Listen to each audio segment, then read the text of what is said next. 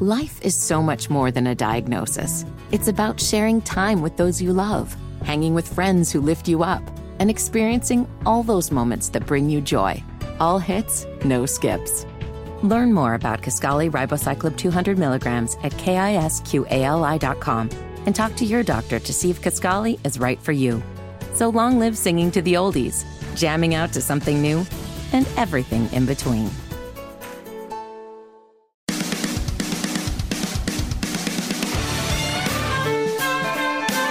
It's the 93 WIBC Mashup. The best moments of the day on 93 WIBC.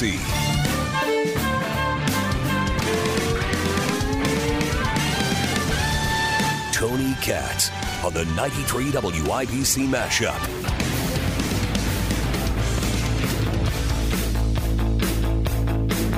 It's good to know we're no longer talking about science and we're talking about a cult. How else does one describe the National Health Service in the UK, which, for all our British friends who might be listening across the pond, if you trust these people, they will kill you.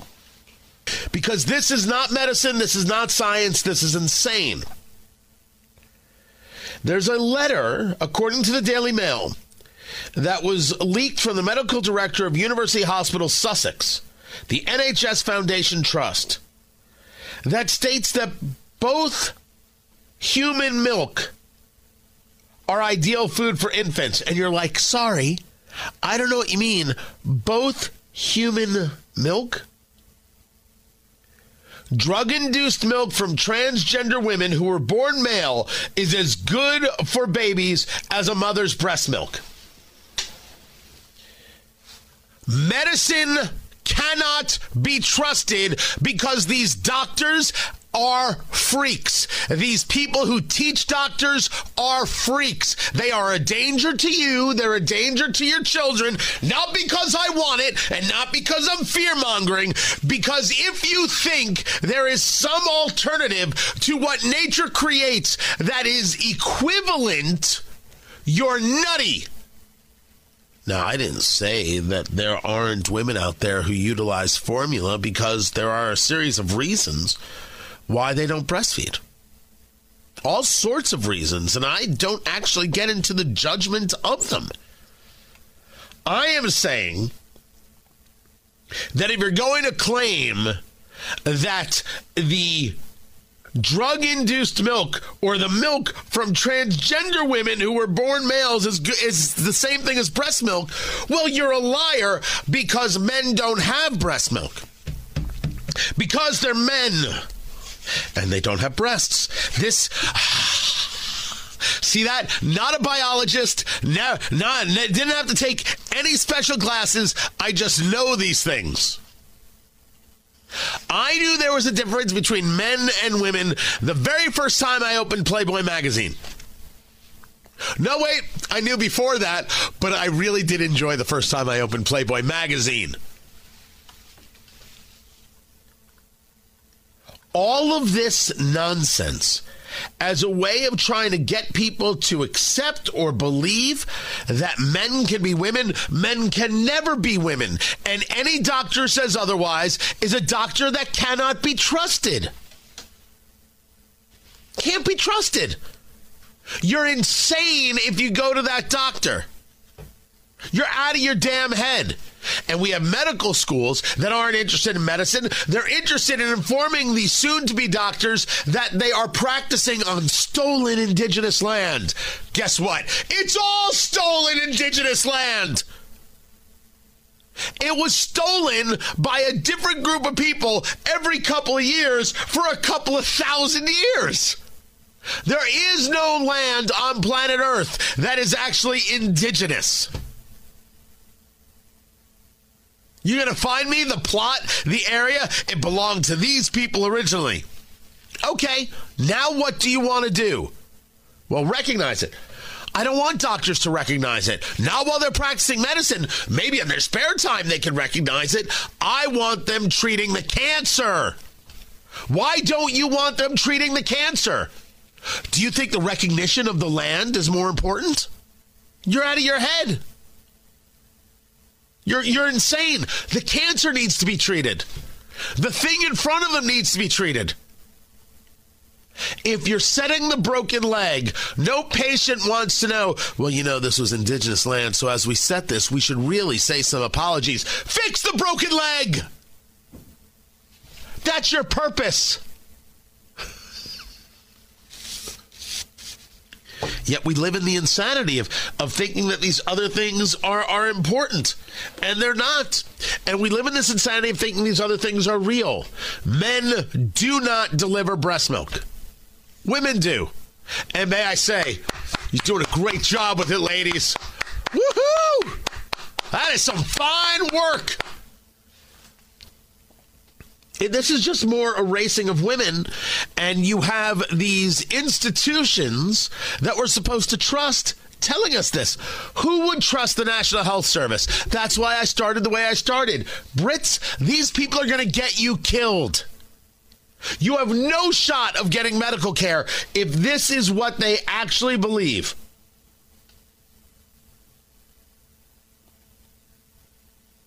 Certifiable is what it is. Dangerous is what it is. And before we allow this to continue in the United States, all medical schools, including ones in Indiana, hi, you know what I'm talking about, do not go down this road.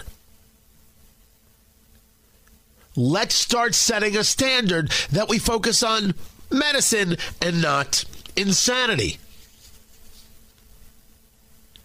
It is more important that the doctor treat the issue, the disease, than uses the proper pronoun. And if you think proper pronouns matter more, you're going to get patients killed, doctor. I will have that debate with anyone at any med school anywhere. If you think the pronoun is more important than the disease you're treating, you're going to get patients killed. I didn't say be rude. I said that there is a ranking and a hierarchy, and some things are more important. I also did say that men are not women and women are not men, and men do not breastfeed and never will, because those are facts. And anybody who says otherwise, that person shouldn't be allowed to practice medicine. They're crazy. Hear Tony Katz live, weekdays 6 to 9 and noon to 3 on 93 WIBC.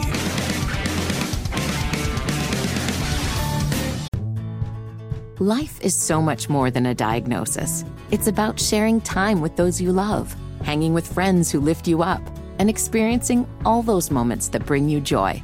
All hits, no skips. Learn more about Kisqali Ribocyclib 200 milligrams at kisqali.com. and talk to your doctor to see if Kisqali is right for you. So long live singing to the oldies, jamming out to something new, and everything in between. It's Kendall and Casey on the 93 WIBC Mashup.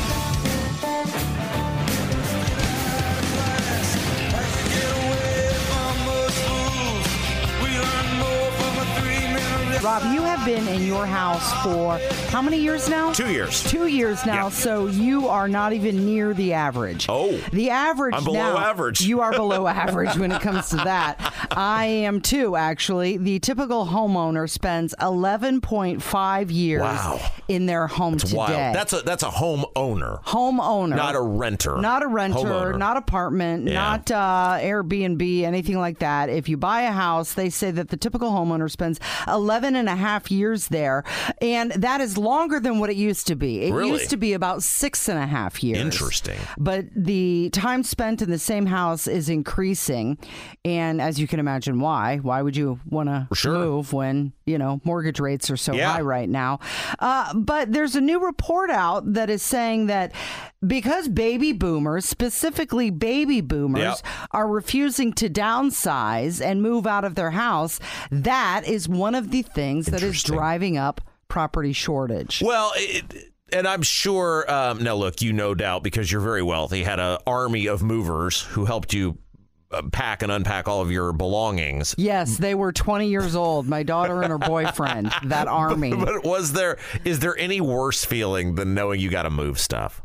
Is there any worse feeling? Well, it's a good opportunity to purge things or get rid of stuff that you haven't used in a while. It is. I was a person, though, that I used to move, you know, as most young people do, around quite a bit, even though I've basically lived in basically like a 3-square-mile radius my whole life. And it was no problem. Like, oh, we got to move this washer. We got to move this mattress. You get a buddy, you do it, boom, you knock it out in a few hours. For the cost of some beer. And it was fine. Now I dread. Like, I think I might die if I have to move another washer again or one of those large. I'm 40 now, Casey. I'm not 25 anymore. Right. And I do worry about the ramifications of my physical health. Plus, I didn't have much stuff. My wife, she's got all sorts of crap. She brought in stuff. And when you have that baby, that's going to just get more and more things in there. Here's the thing about my house, though, Casey. Yeah. And I know you live in a literal sky rise, so this is probably not true for you.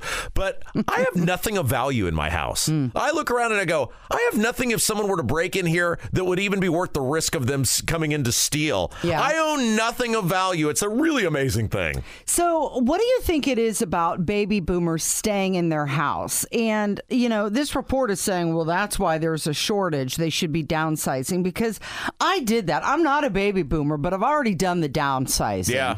Gone from a 3,000 square foot house into a 1,500 square foot house. I think it's probably because they have so much stuff. Mm-hmm. They don't want to do it. And it comes back to the thought of, okay, if I'm going to move, think of the effort that would be in. And by the way, have you priced moving lately? Like to hire a company? Yes. It is. Actually, you probably have done that. Yes, I have done that. And I will tell you that it is actually cheaper to get a U-Haul. And even if you have to make multiple trips, it is cheaper than having someone come in and box up all your stuff and move you in a semi. That's the thing. It's like if I had to move tomorrow, because again, I have nothing of value and most of the stuff I have is not stuff that I could just disregard. I think I could get it in like a small, very small truck of my actual personal possessions. But I look at other people and it's like, oh my gosh, you see these houses. Here's what's interesting. Remember we had that little issue with the school corporation where they quietly bought those houses on my street and then just didn't divulge to anyone that they were going to do that. And they were going to tear them down and there was going to be a roundabout built there. Well, thankfully that has not happened. The new superintendent, who I'm sure I'm putting the kiss of death on, his name is Shane Hacker, seems like a lovely guy. He's been much more, shall we say, receptive to the public at large and some of the concerns of the public. And we had met and talked about that, and they have found a way to kind of repurpose those homes the school has for the time being. And I said, let's just kick this down the road a couple of years, and then we can fight with each other in 2 years. And he said, it sounds like a great idea. So they're not tearing them down, but they were in these houses because the people were allowed to live there until they said, hey, we need these homes. And so I guess the people just left their stuff there when they moved out, because they have literally a giant dumpster, one of the big dumpsters, and it was just full of crap. Like when I drive by the thing, I can see it appears to be like chairs or tables or something sticking out of there, and it was like, oh my gosh, this would have taken these people forever to move all this up. And I think they're probably of the baby boomer generation that was living in there. Yeah, people who just don't want to take the effort to do it. I tell you, I can do it in 48 hours. I should actually put myself out there for hire. I can get rid of your stuff very quickly. Well, I'm an expert at it. Wasn't it your deal that the only thing that took you a long time to move was those motorcycles? Yes. And you had to keep driving back and forth? Back and forth. Because I hired U-Ship to do it, and the first people didn't show up, so then I had to go back, and then they finally got here. My mom recently downsized. I would say she's definitely on the upper end of the baby boomer spectrum. And when she downsized, she decided that she was going to, you get married, at least when people used to get married, they'd register for china and get all this nice dishware, and then you use it maybe once a year. When she downsized, she decided those were going to be her everyday dishes. Yeah. And that's one of those things. Why don't people do that more often? You have this stuff, use it. Yeah. Yeah. And, you talk about baby boomers and the need to downsize, et cetera. One of the things I think that is at play, here's a great example. So the lady I bought my house from, because everybody knows I live literally right next to my dad. It's the house I grew up in. And she had been our neighbor, his neighbor, whatever, for something like 25, 26 years. She'd been there quite a long time. Her first husband had passed away. She had since remarried. And they decided, hey, we want to live somewhere warm. They're of the baby boomer era, probably, I would guess, late 60s, early 70s. Yeah. And they bought or built a house in Florida. This house took forever for them to build. They tried to time up selling the house to me when they were going to build the other house. But because of some environmental thing, they found turtle eggs or something on the property. And then that becomes a whole. Yeah. By the way, this is the way they described it to me. And I have no reason to doubt this. This is how crazy the environmental stuff is. These eggs, I think they were turtle eggs. I could be wrong. I don't exactly remember. But there's some sort of protected species in Florida. Yeah. And if they find them on your property, you have to have insurance. It's like it's thousands of dollars to move these eggs. You can't just pick them up and be like, moving the eggs. Well, right. If you ever see them on a beach, they like rope off the area. And apparently there is insurance that you can buy when you are building a home to cover specifically that. They thankfully bought this insurance. Just in case they discover turtle eggs. So it was covered, but it took months to move these eggs. And it took them probably, I think, close to a year because they were back. They were back almost a year to the day they sold the house, and the house was still not completed. Wow. And so you look at, and this, my point on this is that may be part of why, because construction is taking so long now, and you mentioned the interest rates. Yep. And if you're a baby boomer and you're somewhat comfortable in your home and you're able to take care of yourself, right? Why would you go to all that hassle and cost, et cetera, for less house? Another thing I wanted to bring to your attention is that they're calling it the silver tsunami, which is a record number of Americans turning 65 this year. The Wall Street Journal reports that there will be 4.1 million Americans who turn 65 this year. Well, this is part of the problem we've discussed, Casey. You all, our audience will remember the famous encounter at the Stack's Pancake House where Todd Young moved very aggressively towards me with the armed sheriff's deputy behind him. And I believe it was before he had did that. He had told me he was never stopping the entitlement benefits, and this is the problem. You have so many more people getting into living. I don't mean people living longer is a problem. It's good. We're very happy that people are living longer, healthier lives. But financially, something has to be done because you have more and more people that are living longer, which means fewer and fewer workers for every person that is getting the benefit, whether it's Medicare or Social Security. That's not being heartless. It's saying I can do math. And it's saying we're running out of money because you have fewer and fewer people to work to pay for the things that more and more people are getting. So the Wall Street Journal said that they're wealthier, they're healthier, and they're expected to live another 20 years. And many of these 65-year-olds, which used to, define a retirement milestone, right?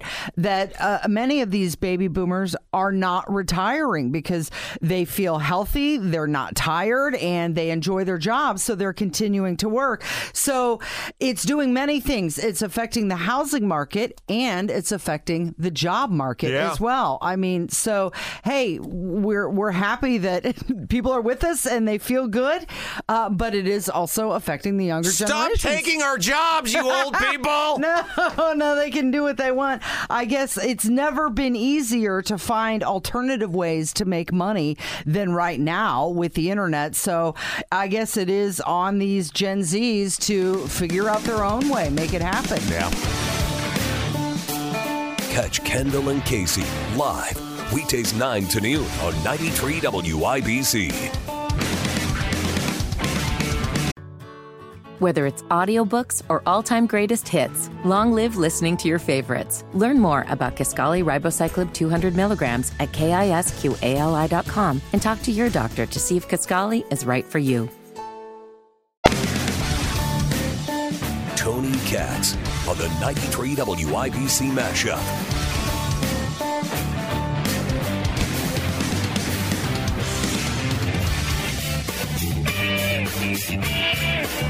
These are the challenges I'm here to tackle. But instead of focusing on how to make America stronger tomorrow, some people want to know if I'm going to cave today. We've all heard the calls for me to drop out. we all know where they're coming from. The political elite, the party bosses, the cheerleaders in the commentator world. The argument is familiar. They say I haven't won a state, that my path to victory is slim. They point to the primary polls and say I'm only delaying the inevitable. Why keep fighting when the battle was apparently over after Iowa? Look, I get it. In politics, the herd mentality is enormously strong. A lot of Republican politicians have surrendered to it.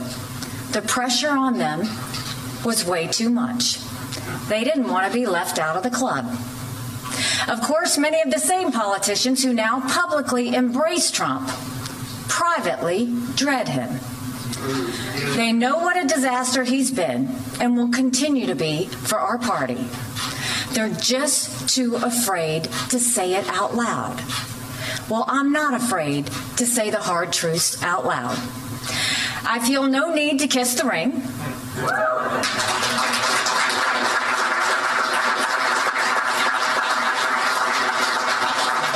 I have no fear of Trump's retribution. I'm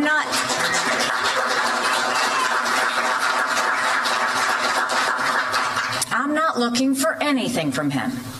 My own political future is of zero concern. So I hear what the political class says, but I hear from the American people too. I've heard from a retired Army medic who looked evil. That is Nikki Haley giving this state of the race speech, and I'm not dropping out, and I'm not going to drop out, and oh, by the way, I'm not dropping out. Now, how do you overcome a 30-point deficit in South Carolina, Nikki Haley? This is the question. Tony Katz today. What's going on, Boo Bear? 833 got Tony. 833-468-8669. I don't argue that this is a bad philosophy she's got here. This is smart. This is the thing that's ahead of you. You can vote for Trump and make it impossible to win a general election, or you can throw aside the conventional wisdom, vote for me, and we will handily defeat Joe Biden.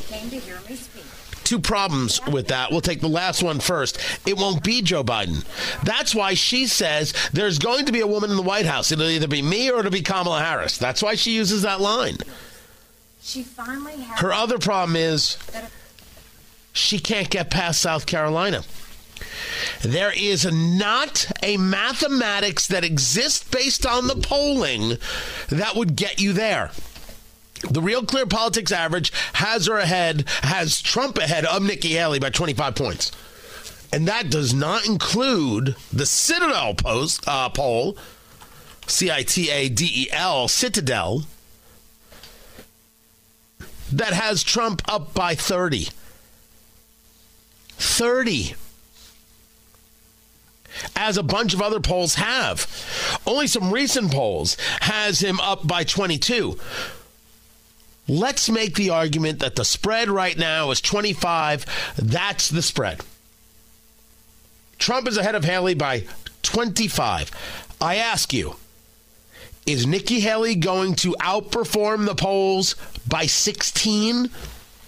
That would mean she loses by 9, but would so overperform that she could make an argument for staying in the race. Do you listen to the level of fantasy occurring in that conversation? I've said it. I meant it. Trump is going to be very difficult to get across the finish line for a general. He isn't beloved by the country. DeSantis would have been easier. That's my take. But here we are. Here we are, Boo Bear. Here we are. How do you get past South Carolina? She's trying to do it by making the argument of, look, you can make a decision now or you can make a decision later. But if you make a good decision now, you'll have an easier decision later. That gonna fall on anybody's ear and make them change their mind? I'm used to people questioning my intentions, so I'll make a few things clear. Some people used to say I was running because I really wanted to be vice president. I think I've pretty well settled that question.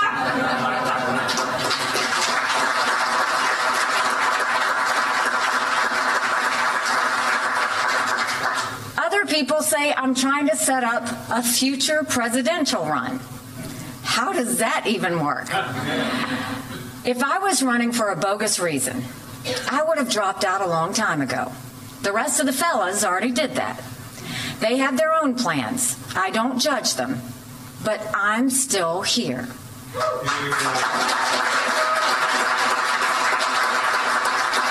She's got to stop with this fella's talk. It doesn't work. And you might be asking me, why are we even listening to her? She has no shot.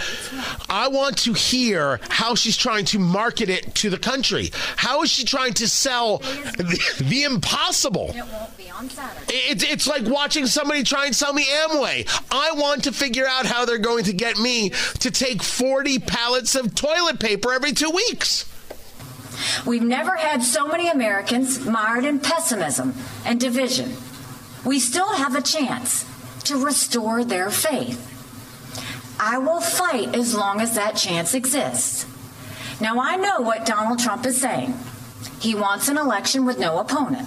Yeah. But that's not what the voters are saying. Despite being a de facto incumbent, Donald Trump lost 49% of the vote in Iowa. In New Hampshire, Trump lost 46% of the vote. But that means he won 51 and he won 54 and he's ahead by 25. Say about an incumbent. This is a very tough argument. Yes, it's important to hear it. People are going to dismiss it. It's because the brain is small. Open it up. Does Trump not want an opponent? Of course Trump doesn't want an opponent. Trump wants fealty. Trump wants sycophants. Trump wants to be adored. Nothing else. This is who he is. Okay. As long as I get lower taxes out of the thing and a better economy, I'm cool. As long as no one is trying to force men into women's bathrooms, I'm cool. I get some things out of this, fine by me. But I am fully aware of who Trump is. Trump absolutely doesn't want an opponent. That's who he is.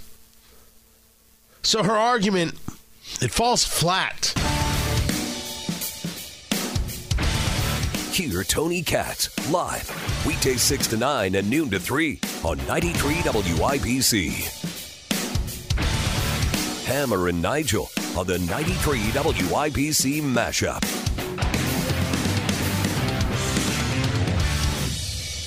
Crime, punishment, judges, legal stuff. Make no mistake, Attorney General Letitia James there in New York, along with the judge in this Trump fraud trial, used the courts as a way to punish Donald Trump for running for president. They are trying to bankrupt him through a bunch of bull crap that no money was lost, no fraud occurred in this place, in this courtroom, in this trial, and it's a kangaroo court, man. The Delta House got a more fair trial in Animal House than this. They are trying to bankrupt Trump in the middle of a campaign for him running for president. I mean, and there's another wrinkle to this judgment, too. It wasn't just $350 million. Tack on another $100 million for interest. And, what about an appeal? Can't we appeal, Hammer? Well, yes, but it's going to cost you. There's a little pay to play here. So Jonathan Turley, he's a legal expert. You've seen him on Fox. You see him testify in some high-profile trials of constitutional law.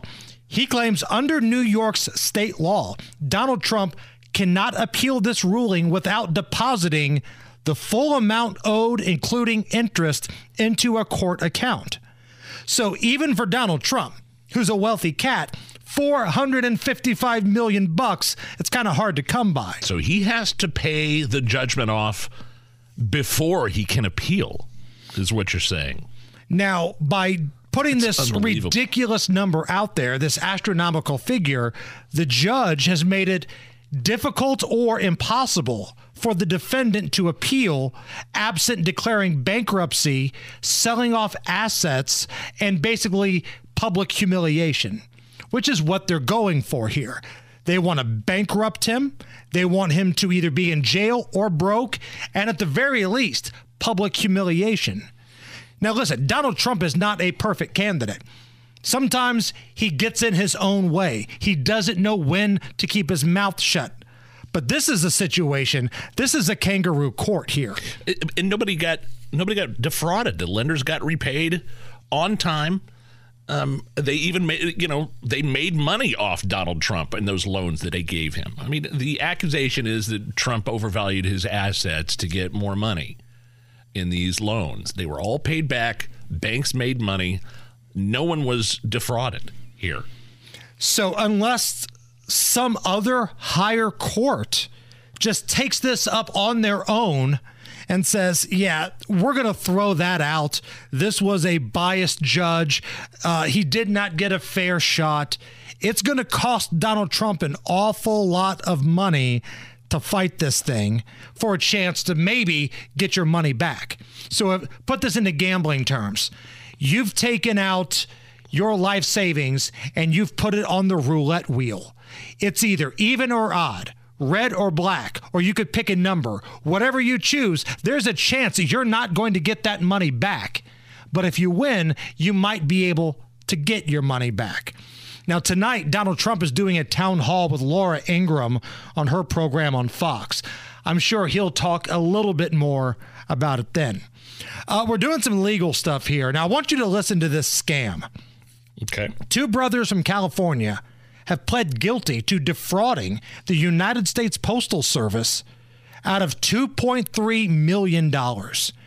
Listen to this ridiculous scam that went on for 3 years. Like, I can't believe nobody caught on for 3 years. According to the plea agreements, these two brothers from California, from October of 2016 to May of 2019, they purchased United States Postal Service priority mail packages and included a $100 insurance for lost or damaged parcel contents. So they went, they had this package, they bought the $100 insurance. Okay.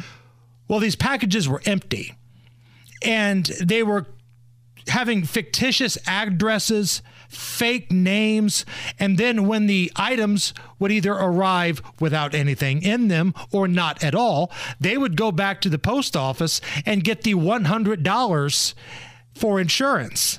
God, they did this from 16 to 19 and made how much? $2.3 million. Man. They had fake invoices, fake photographs of goods, and the United States Postal Service sent checks to the men in order to cover all these losses, valued at $100 plus shipping costs. This went on constantly for 3 years, and $2.3 million was the total these guys had in their bank account. Do you have to be smart to do something like this? You have to have some brains, right? You have to have somewhat of the knowledge of, you mentioned filling out invoices and bank accounts, and I don't know. It just seems like these guys probably could have done something better with their lives, but they knew they could get away with it, and they did. They got greedy. They kept going. They kept going. Instead of pulling an Andy Dufresne and taking your money and, going somewhere else, or maybe having an overseas bank account, or just going off the grid with, your first $1 million, they kept going. Yeah, I'm just saying, these guys are probably smart guy. I mean, you're talking about false invoices, aliases, fake business names, photographs of the non-existent goods that were supposedly in these packages. Right. And they decided to take the easy way out. $2.3 million bucks, $100 at a time, basically. $100 plus the shipping. So let's just say it's $115, $116. How many times did they have to pull this off to get to that level of wealth? That's unbelievable. I mean, running the scam became a full-time operation for these guys, and I can't believe it took 3 years for the post office to say, man, we're sending out an awful lot of checks. I mean, there's a reason why they were doing it, is because other people have gotten away with it and probably still continue to get away with this kind of fraud to this day.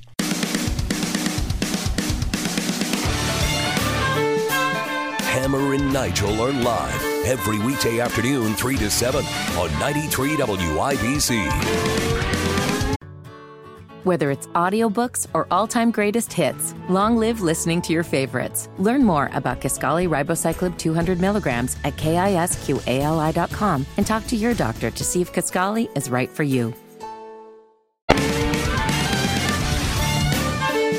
Tony Kinnett Cast on the 93 WIBC Mashup.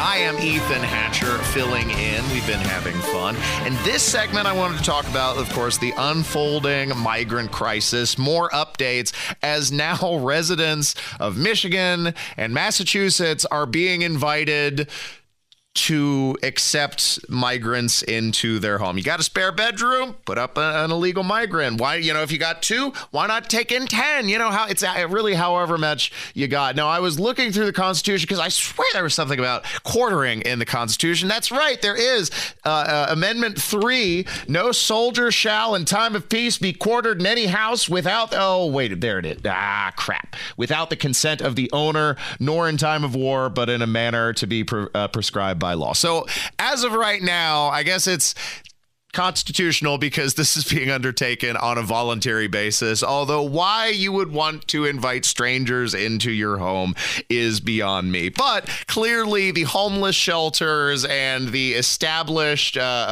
means of providing for people are over capacity. And so now they're having to rely on the citizens to shoulder the burden of this disastrous immigration policy, porous border in which hundreds of thousands and now millions of migrants have crossed the border under the Biden administration. Some, like this Massachusetts couple, seem more than happy to take him in. Colin and Jessica Stokes called the state to sign up to be a host family. It took less than an hour for the displaced migrants to be dropped off at their door. I gotta get sheets on the bed. How many people are coming? Where are they from? What ages? We really knew nothing. The need is so clearly overwhelming. The family of four who didn't want to go on camera had been sleeping at Logan Airport. The parents and two kids journeyed from Chile to Texas, then Massachusetts, and there are so many stories like it. It boggles the mind that there are so many hundreds of those stories. Because it's all part of the plan. Dang, the government sure does move quick. Wow, did you catch that, producer Allison? They said that they would be willing to accept migrants in their home, and within an hour, they had some illegal migrants to their front door. Like, wow, that is incredibly quick. It takes weeks here around the city if you report a pothole to them ever to get around to it, and sometimes they claim they've patched it when they never visited at all.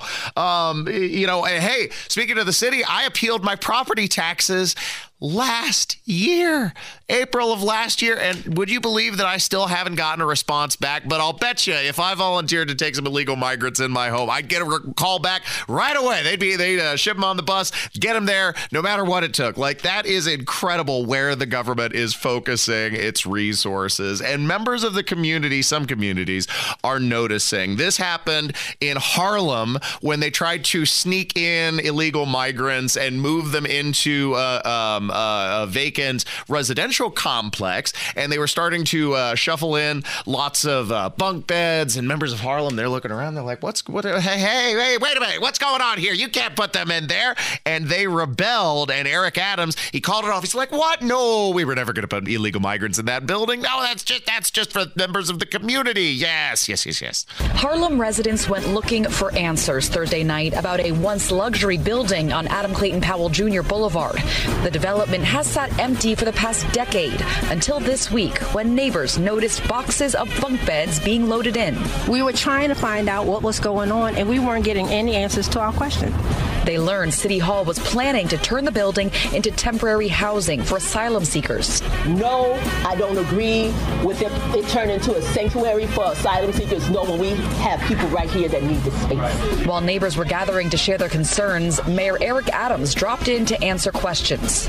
You are the mayor. We do not want to hear excuses. But the mayor announced a change of course. I told the team, find out what's going on here. We're not moving folks into a brand new building when you have long-term needs into a community. That's not going to happen. The luxury building will instead be a shelter for long-term New York City families.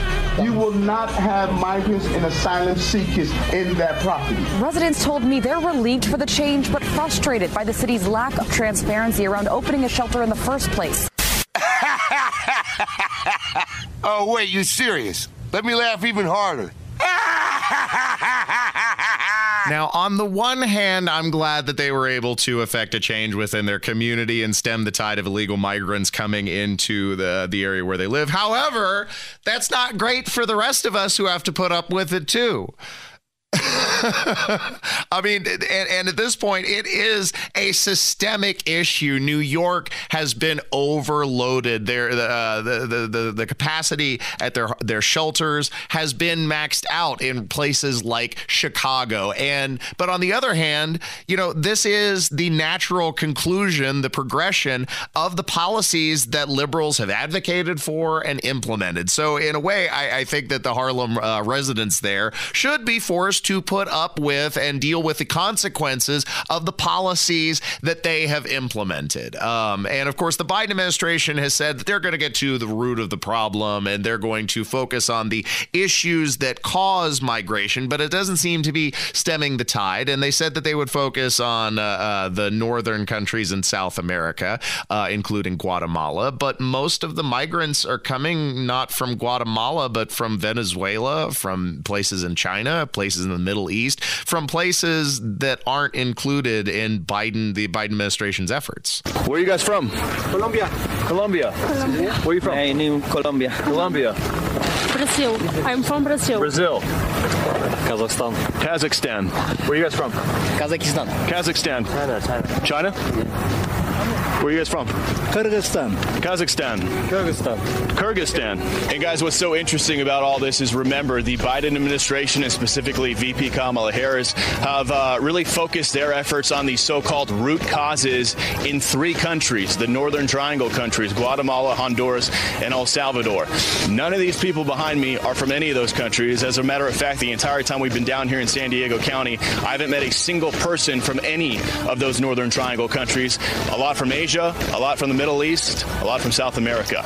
I'm in danger. Tasking American citizens to deal with the consequences of Biden's porous borders is at best an ill-suited band-aid to the problem. It's like little Dutch boy with his finger in the dam. Like, you are not holding back the tsunami of problems that these policies are inviting to our country. And by putting strangers in people's homes, in just one man's opinion, I think that's a recipe for disaster. And we could be seeing tragedy in the future, tasking Americans in this case. It's happening in Michigan as well. Part of the Michigan Welcome Corps, where residents are asked to meet the migrants at the airport and help them find housing, enroll their children in school, help with finding employment for the adults, all as part of this Welcome Corps initiative. So they're taking on the social services that the government and your tax dollars were designed to provide for. So this is a mess, and it's all falling apart because of liberal policy.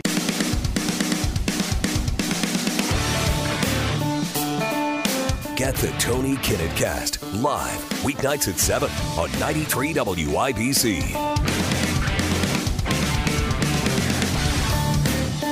Thanks for listening.